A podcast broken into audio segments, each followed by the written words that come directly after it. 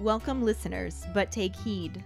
We will say whatever we need to share our knowledge, thoughts, and joy, and even things that do annoy. So join us now, but be aware we have a tendency to swear. We'll dial it back a little bit.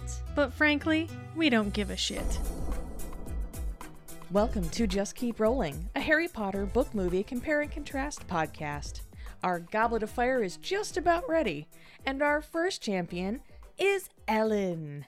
Our second champion is Katie. Shouldn't there be a third champion? I mean, it, it is the Triwizard Tournament. We're the only two that matter.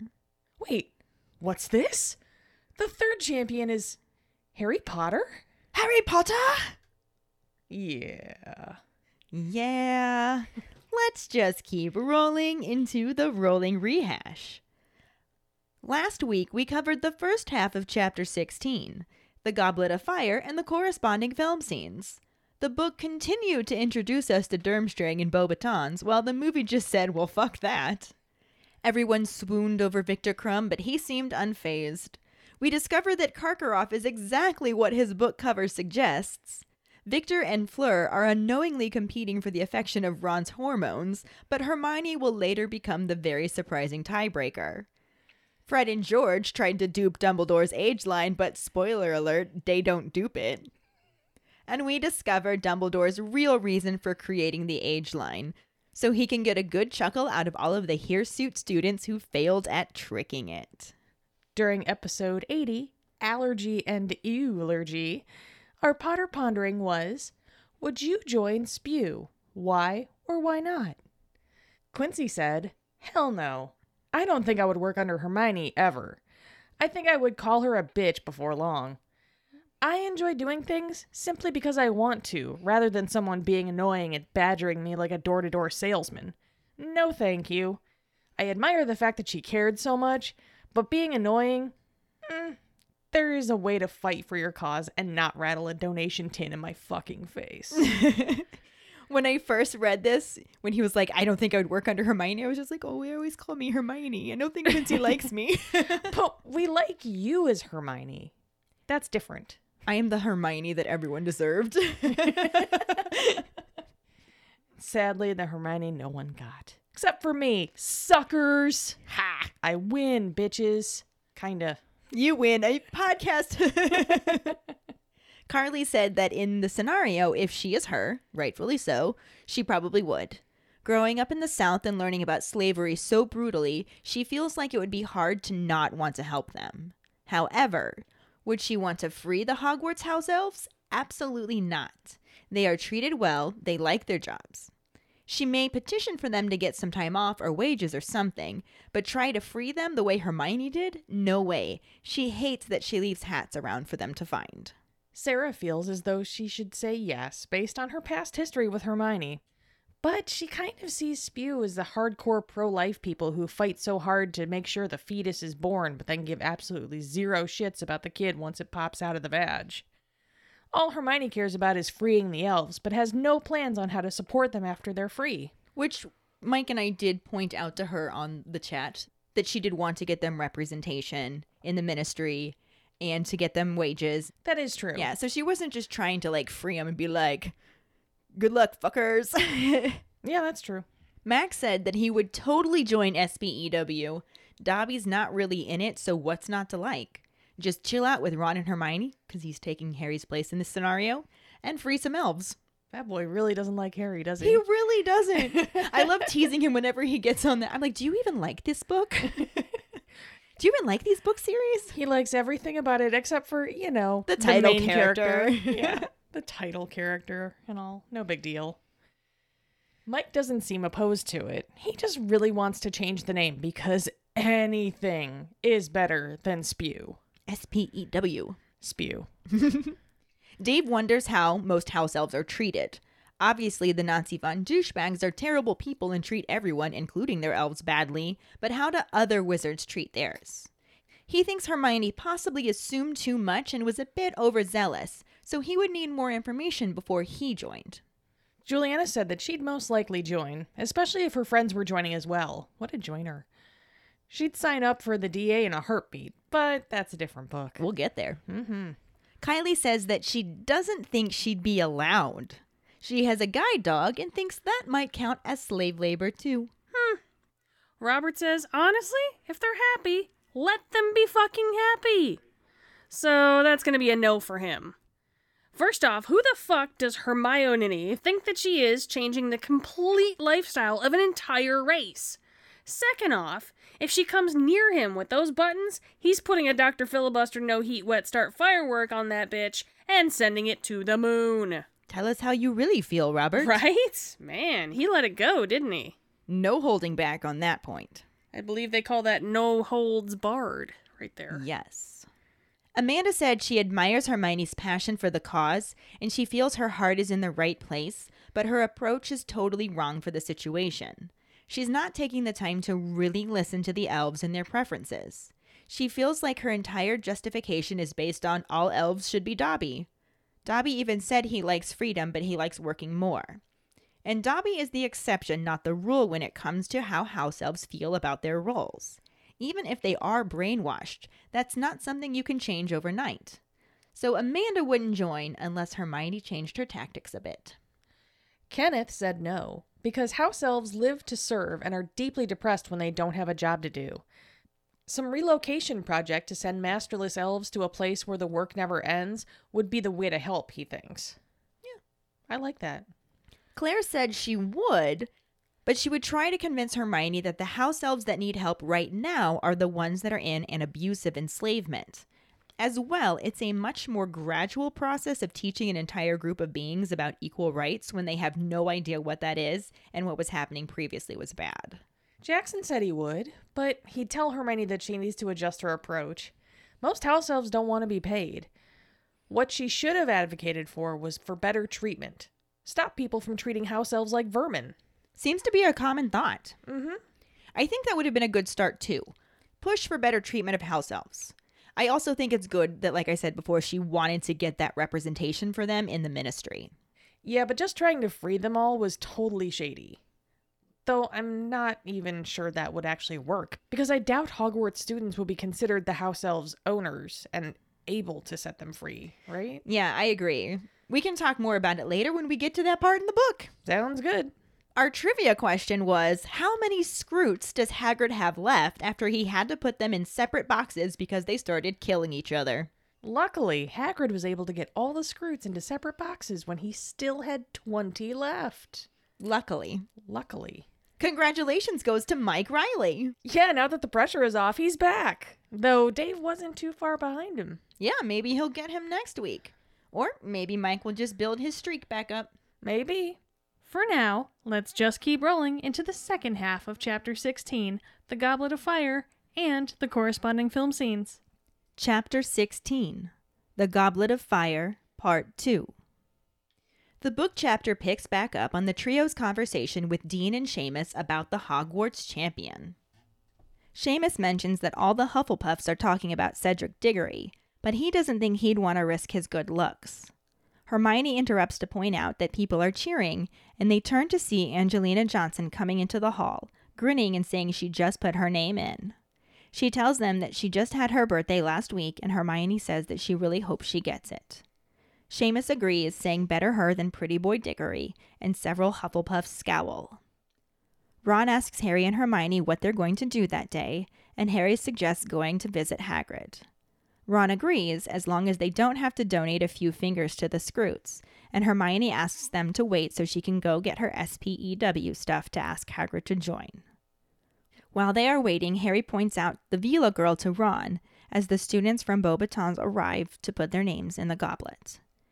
Ron wonders where the students who aren't chosen will go, and Harry reckons they will have to stick around since their heads of schools will be staying to judge. Ron watches as Madame Maxime leads her students back onto the grounds and again asks where they are sleeping. At this point, Hermione reappears with her SPEW tin and the trio head to Hagrid's cabin, Ron keeping his eye on the Veela girl the whole way. He watches as they re enter the powder blue carriage and realizes that this is where they must be sleeping. Harry knocks on Hagrid's door and he answers it wearing his very best and very horrible Harry Brown suit with a checked yellow and orange tie. He also had tried to tame his hair using large quantities of grease, leaving it slicked into two bunches. Hermione decides to ignore the hair and instead asks about the Skrewts, learning that they are out by the pumpkin patch. The creatures are getting massive and have started killing each other, so he has to keep them in separate boxes, but still has about 20 left. Ron sarcastically says that's lucky, but Hagrid doesn't pick up on it. As Hagrid makes tea, they all sit down in his one room hut and talk excitedly about the tournament. Hagrid knows something about the first task, but doesn't want to spoil it for them and just calls it spectacular, but also says that the champions are going to have their work cut out for them. The trio stays for lunch, though they don't eat much because Hermione finds a large talon in the so called beef casserole. They do have a good time trying to make Hagrid tell them about the tasks and speculating about who the champions are going to be. As a light rain begins to fall around mid afternoon, they sit by the fire as Hagrid and Hermione argue over SPEW, since he completely refuses to join and says that it would be doing them a disservice. Hermione points out that Harry freed Dobby and now he's asking for wages, but Hagrid responds by saying you get weirdos in every breed, and says she'll never persuade most of them. As it starts to grow dark outside, Harry, Ron, and Hermione decide they better head back to the castle for the Halloween feast, and Hagrid says he will go with them. He gets up and starts rummaging through his chest of drawers. A few moments later, a truly horrible smell reaches the trio's nostrils. Ron coughs and asks what it is, and Hagrid blushes and says it's cologne. He decides it's a bit much and goes outside to wash it off in the water barrel outside his window. As the trio are wondering what's up with Hagrid wearing that suit and putting on cologne, Ron notices out the window that Hagrid has met up with Madame Maxime and is walking up to the castle with her and her students, wearing an expression very similar to the one that he had when looking at his baby dragon Norbert. Hermione is indignant that he didn't wait for them, and the three head back to the castle themselves. On their way, they see the Durmstrang students walking up from the lake.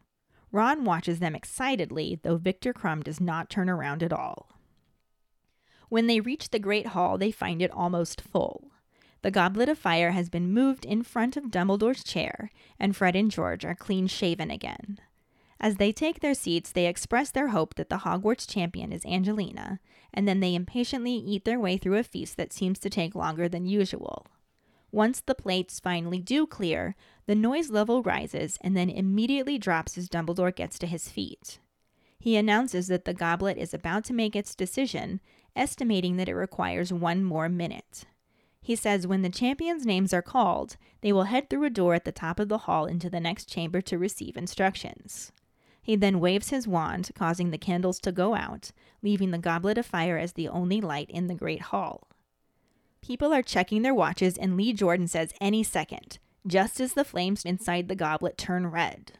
A tongue of flame shoots a charred piece of parchment out of it, and Dumbledore catches it.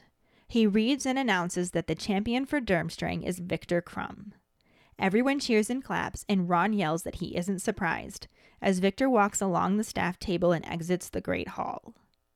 The room quiets again and focuses back on the goblet as the flames turn red once more and spits out another piece of parchment. Dumbledore looks at it and declares Fleur Delacour to be the champion for Beauxbatons. Harry points out that it's the Veela girl to Ron, as Hermione comments on how the other girls from Beauxbatons are disappointed. Fleur also disappears into the next chamber, and silence falls again as everyone eagerly awaits to find out who the Hogwarts champion will be. Once more, the flames turn red, and when Dumbledore grabs the third piece of parchment, he reads that the Hogwarts champion is Cedric Diggory.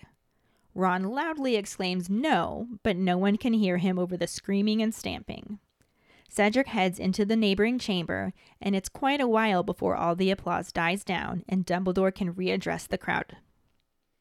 As he's reminding everyone to be supportive of the champions, he finds himself distracted by the goblet. For a fourth time, the flames turn red, and yet another piece of parchment is expelled from it. Dumbledore automatically reaches for it and stares at it. After a long pause, he clears his throat and says, Harry Potter. The movie scene starts on everyone milling around the Great Hall as Professor Snape, Professor McGonagall, and Bartemius Crouch make their way to the head of the hall. Dumbledore's voice is heard asking everyone to take their seats, and the students all make their way to the bleachers lining the edges of the Great Hall and some tables that are set up towards the entrance. The camera cuts to Dumbledore as he announces that it is the moment they have all been waiting for the champion selection. He waves his hand around at all the torches on the walls and causes the fires to go out, leaving the blue flames of the Goblet of Fire to be the only light in the hall. Approaching the goblet, he places both hands on it before backing away and just waiting. After a moment, the flames turn red and flick upward, sending a slightly charred slip of parchment up in the air. Dumbledore catches it and announces that the Durmstrang champion is Victor Krum. The Durmstrang students all cheer and congratulate Victor, who stands to shake Dumbledore's hand and is escorted to a room off the Great Hall. The flames turn red again and release a crimped, pale blue circle of paper. Dumbledore catches it and declares Fleur de Delacour to be the champion of Beauxbatons. The blonde girl smiles as the rest of the Beauxbatons girls cheer, and then she also shakes Dumbledore's hand and is directed out of the Great Hall. For the third time, a piece of parchment comes out of the goblet, and Dumbledore reads that Cedric Diggory will be the Hogwarts champion. He smiles and stands as all of Hogwarts cheers for him and shakes Dumbledore's hand. As Cedric makes his way out of the Great Hall, Dumbledore addresses the rest of the audience about having their three champions. He talks about how only one will go down in history as Barty Crouch carries something covered in cloth. Dumbledore speaks of the vessel of victory and points at the cloth, which magically sends it flying off, revealing a large and ornate silver and glass chalice that emits a blue light. As everyone claps and cheers, the camera shows Snape slowly stepping forward with a slightly confused look on his face. It cuts back to Dumbledore, who turns as he realizes the goblet is doing something unexpected behind him. For a fourth time, the flames turn red, and an unhappy Karkaroff watches as the goblet shoots out another piece of parchment. Dumbledore looks at the parchment and mutters, Harry Potter. He looks around for him as Harry sits back down and Hagrid shakes his head, and then he yells out, Harry Potter! This section starts out with another interlude in the chapter that's not reflected in the film. Shocking. Harry, Ron, and Hermione are in the Great Hall talking with Dean and Seamus, and Seamus mentions that all the Hufflepuffs are talking about Cedric Diggory. But he doesn't think he'd want to risk his good looks. Hermione interrupts to point out that people are cheering, and they turn to see Angelina Johnson coming into the hall, grinning and saying that she just put her name in. She tells them that she just turned 17 last week, and Hermione wishes her luck. Seamus agrees, saying better her than pretty boy Diggory, making several Hufflepuffs scowl. I wish Angelina would have gotten it. I know. Aside from other issues that I have with the champions that were chosen, But then would they have had to have killed Angelina? that was my next. I was like, but considering how it ended, maybe I'm glad Angelina didn't do it. Yeah. Because I'd be maybe All even more upset. considered, Yeah. Knowing what we know now. right? But not what we are talking about yet. Yes. Ron asks Harry and Hermione what they're going to do that day, and Harry suggests going to visit Hagrid. Ron agrees as long as they don't have to donate a few fingers to the Skrewts. And Hermione asks them to wait so she can get her SPEW stuff to ask Hagrid to join. Because I'm sure he just wants to jump on that train real quick. I would think that a half giant, granted we don't know that yet, but I would think that he would be more understanding of other magical creatures. Maybe. But But yeah. I don't know. I can't blame Hermione for thinking that he'd want to join. No, considering his Stature. stature, I was gonna say his way with animals and his way with Yeah. other creatures, yeah. Like the way he was with the centaurs. Right. Stuff like that, yeah. While they're waiting, Harry points out the Veela girl to Ron. The Veela girl, because we don't even know her name yet. Nope. As the students from Beauxbatons arrive to put their names in the goblet. We don't see that at all in the movie. Just assume that they must have. Must have. Ron wonders where the students who aren't chosen will go, and Harry reckons they'll have to stick around since their heads of school will be staying to judge. I don't imagine they'd be sending kids back unattended. Yeah. Well, that and who would cheer for their champion right. then? That'd be sad. Right? It's just not fair. Ron watches as Madame Maxime leads her students back onto the grounds and again asks where they are sleeping. He's starting to get a little creepy at this point, I think. Oh my god, Ron, you can't just ask where people are sleeping. At this point, Hermione reappears with her SPEW tin and the trio head to Hagrid's cabin. Ron's just got his eye on the Veela girl the whole time. Like he mm-hmm. seriously can't decide between Krum or Veela girl. Yeah. He wants to know where they're both sleeping. I mean, I feel like he thinks that his bed is big enough for three. That's what I'm saying. Yes. Ron Weasley and the threesome of fire. there it is. Oh, oh.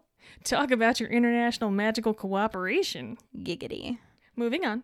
He watches as they re enter the powder blue carriage and realizes that this is where they must be sleeping. Oh, darn. Harry knocks on Hagrid's door, and he answers the door wearing his very best and very horrible Harry Brown suit, which we have gotten to see before, and I'm certainly happy it made a comeback. I mean, who doesn't love a Harry Brown suit? Right? But they didn't actually show this to us in the movie, did they? They did not. So we got bilked Of course. Don't we usually? all of the time. He's also wearing it with a checked yellow and orange tie, which just sounds hideous. I mean, the 70s called. They want their color scheme back. Right.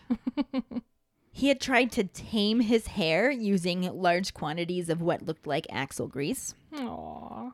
And it looked like he was trying to like slick it back into a ponytail and realized that he had too much hair. So it's like two parts and it just, he gave up partway through and it just looked really bad. I just want to give him hugs, though. like, you tried. Good try. You tried, honey. Hermione decides to just ignore the hair and instead asks about the Skrewts, learning that they are out by the pumpkin patch. They're getting massive and have started killing each other. So he has to keep them in separate boxes, but still has about 20 left. Which was our trivia question. Sure was. Mm hmm. Yay. Yay. Yeah, Ron sarcastically is just like, oh, that's lucky.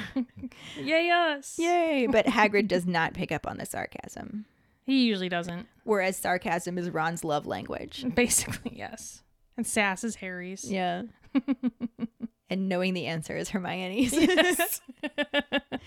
As Hagrid makes tea, they all sit down in his one room hut and talk excitedly about the tournament. He knows something about the first task, but he doesn't want to spoil it, so he just calls it spectacular.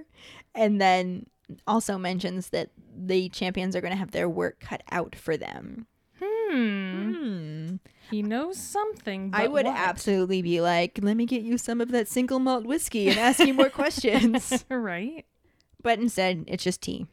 The trio stays for lunch as well, but they end up not eating much because he serves them beef casserole and Hermione finds a very large talon.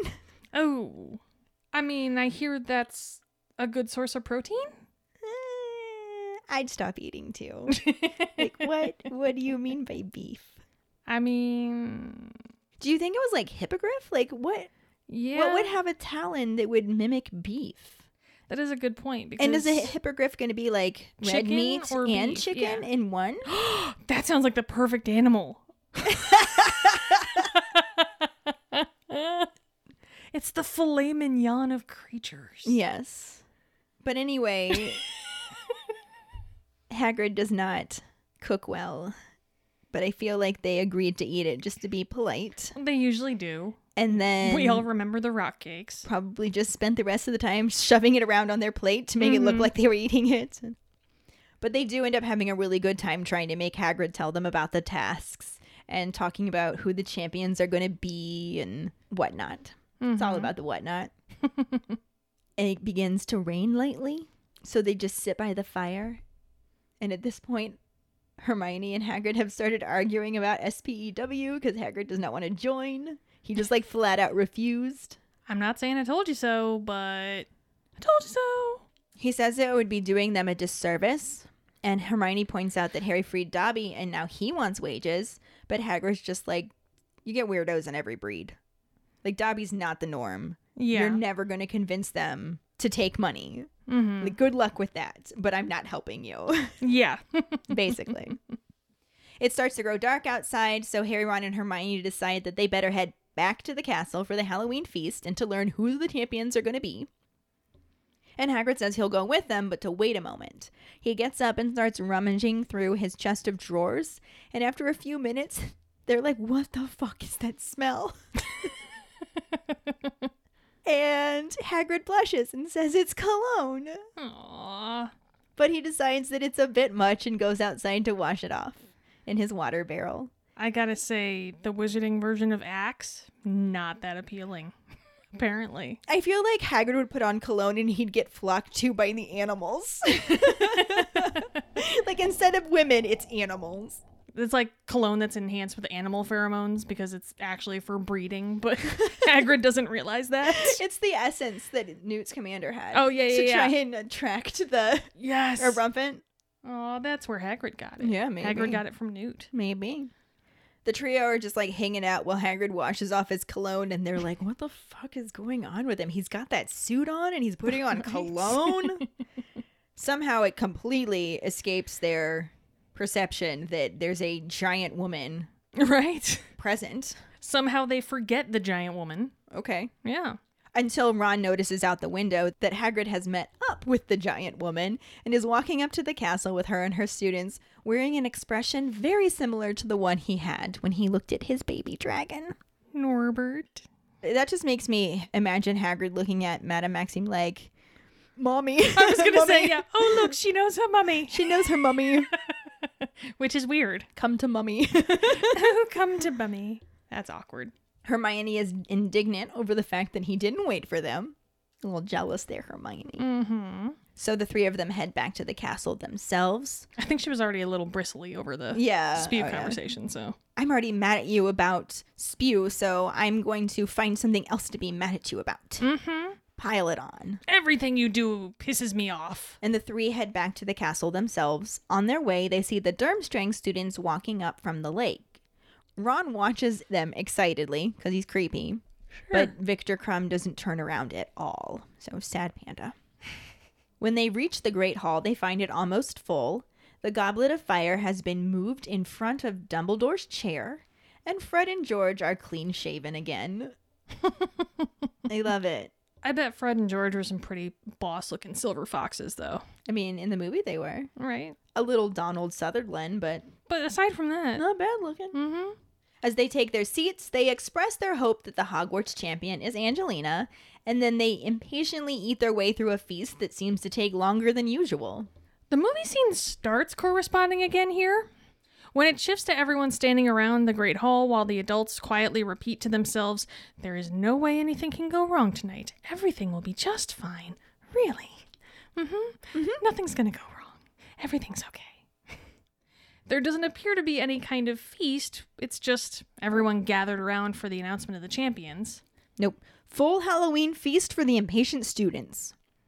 But once the plates finally do clear, the noise level rises and then immediately drops as Dumbledore gets to his feet. He doesn't even have to say anything. He doesn't have to raise a hand. He just stands and everybody's just like, Champion time! He announces that the goblet is about to make its decision, estimating that it requires about one more minute. He says when the champions' names are called, they will head through a door at the top of the hall into the next chamber to receive instructions. He then waves his wand, causing the candles to go out, leaving the goblet of fire as the only light in the great hall.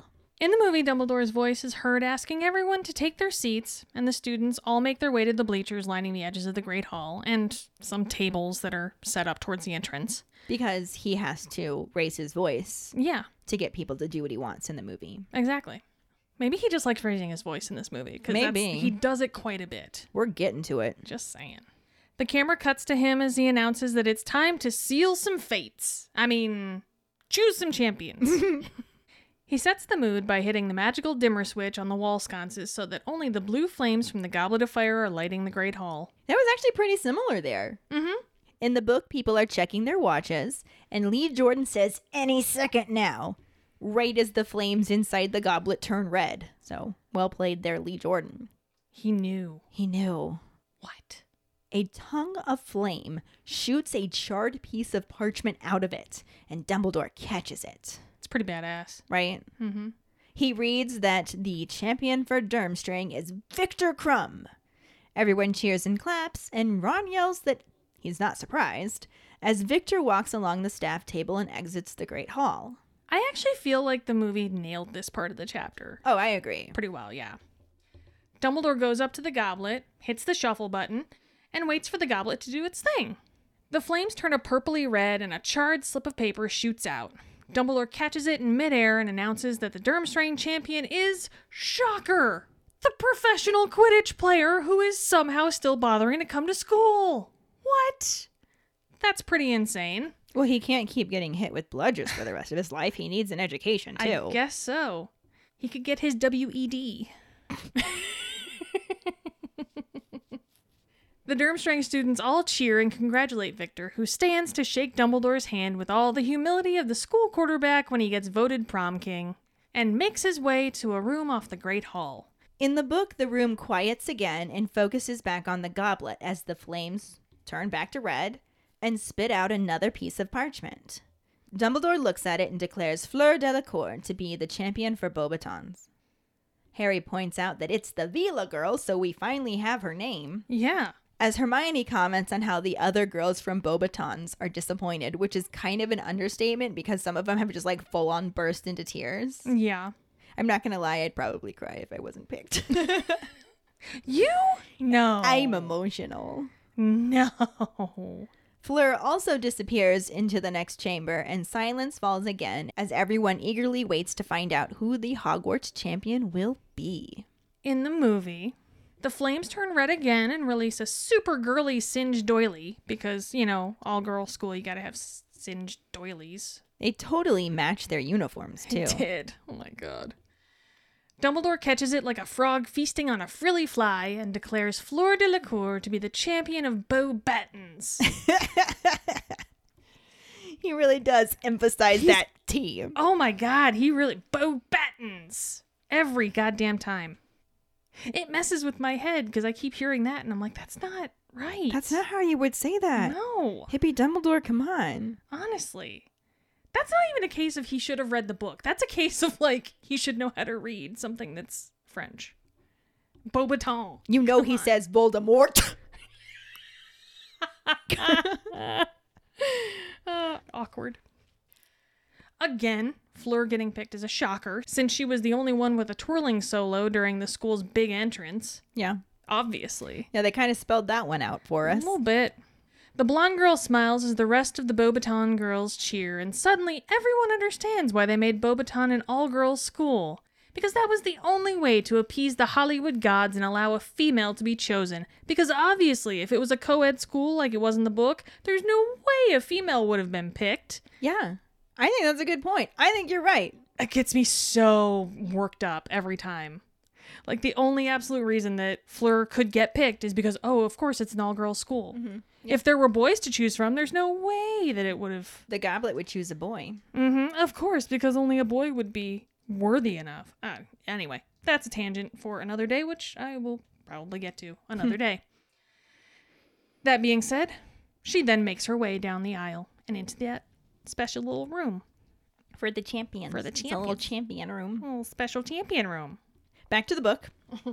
Once again, the flames turn red, and when Dumbledore grabs the third piece of parchment, he reads that the Hogwarts champion is none other than Cedric Diggory, What? who is the only other person we saw enter his name in the goblets.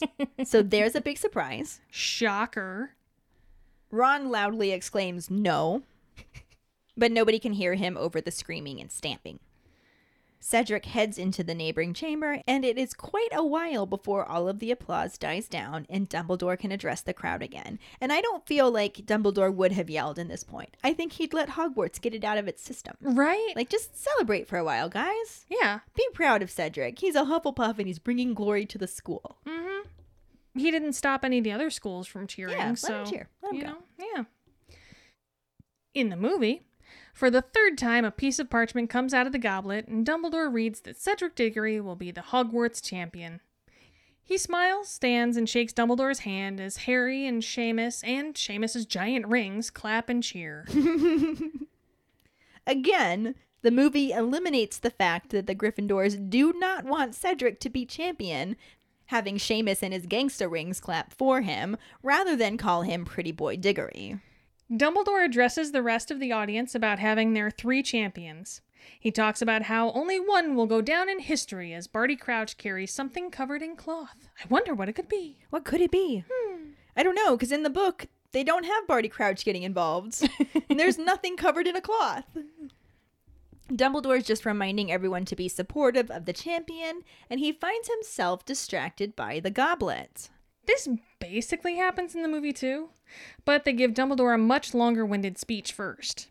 He speaks of the vessel of victory and points at the cloth, which magically sends it flying off, revealing a large and ornate silver and glass chalice that emits a blue light. And vessel of victory is some excellent alliteration. Vessel of Victory. It's apparently Albus Alliteration Hour. Vessel of Victory. Tumbler of Triumph. Ooh, the cup of conquest. Mug of Mastery. Beaker of beating. Tankard of Trouncing. Ooh, goblet of gains. Can of Kick-Ass. The uh, I I can't beat Can of Kick Ass. You win. Well done. Let's just keep rolling. As everyone claps and cheers over the can of kick ass, the camera shows Snape slowly stepping forward with a slightly confused look on his face. It cuts back to Dumbledore, who turns as he realizes the goblet is doing something unexpected behind him. For a fourth time, the flames turn red, and an unhappy Karkaroff makes the face of a man who just smelled his own fart. Embarrassing. Mm-hmm. It was a rough one, too. The book was a little simpler. as he's just talking and gets distracted when, for a fourth time, the flames turn red and yet another piece of parchment is expelled from it. Dumbledore automatically reaches for it and stares at it. After a long pause, he clears his throat and says, Harry Potter. Hmm. The movie is impressively similar and different at the same time. Very impressive. We don't know how you do that movie, but You did it. we hate you for it sometimes. Dumbledore looks at the parchment, not really entirely sure why he feels surprise, and mutters, Harry Potter. He looks around for him as Harry sits back down and Hagrid shakes his head, and not seeing him, yells out, Harry Potter! As though he has never said that name before in his life. And this is where both sections end. Yay, correspondence! Yay! We don't really have any new actors to talk about, since we're still waiting for Fleur Delacour to do something other than stand there and look pretty to talk about Clémence Poésy. And other than that, we've talked about all the other actors, so let's just roll right into the Potter Pondering. This week, we asked how does the Goblet of Fire choose the champions? Find the post on our Facebook page and share your thoughts. We really look forward to reading them. This will bring us to our sorting hat story, which is from Arcanine Patronus. Codename. They're a Gryffindor. Their wand is yew with unicorn hair core, 14 and a half inches, supple. Their Patronus is a deerhound, or, as their name suggests, an Arcanine. I love the idea of having a Pokemon as a Patronus. they write I had heard of the books. A few boys in my class did every book presentation about them. The idea of the story sounded silly to me, and I wasn't interested, even though I was a bookworm. But when I was 11, my parents got me the first movie as a present for my grades, and I instantly fell in love. The first four books were out at that time, and I read them all that summer.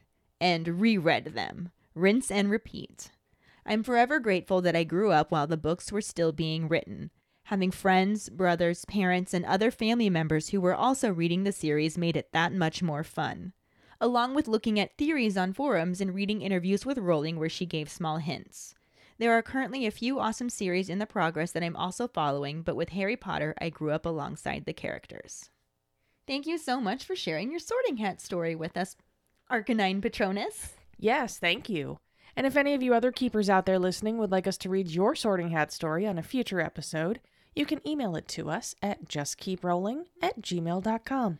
Let us know your house, wand, patronus, how you got into Harry Potter, and anything else you might want to share with us. Or you can just message it to us over social media. And now for the trivia question Dun, dun, dun. When does the first task take place? That would be the date. We want the date. The first task takes place. The prize for the first one who responds with the correct answer and the code word, hashtag test your daring, will get a sticker. Another way to get a sticker is to rate and review us through iTunes. If you don't have an Apple account, then you can write us a recommendation on our Facebook page. Make sure to email us at justkeeprolling at gmail.com to let us know you did, and we will get back to you to figure out which sticker you want and where to send it. Don't forget to find us and follow us on Facebook at JKR Podcast and Twitter and Instagram at Just Keep Rolling. Following us on Podbean at justkeeprolling.podbean.com will get you the episode as early as possible and give you a leg up in answering the trivia question. You can also go to our website at justkeeprolling.com to check out our Just Keep Rolling and Harry Potter related merchandise for sale. Don't forget to subscribe to our YouTube channel, where we post our weekly podcast episodes, cooking show episodes, vlogs, bloopers, and other random videos.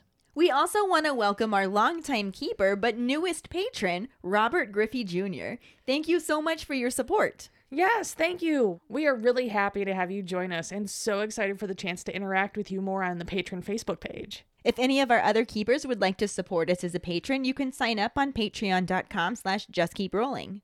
$2 and up a month will get you some awesome perks like Just Keep Rolling swag, access to patron only Facebook groups, chats, our Discord channel, virtual hangouts, and more. As always, any support you can give is greatly appreciated. And join us next week when we talk about Chapter 17, the four champions, and the corresponding film scenes. Thanks for listening. We hope you hear us again. I'm Katie. I'm Ellen. Until the next time, Just keep rolling.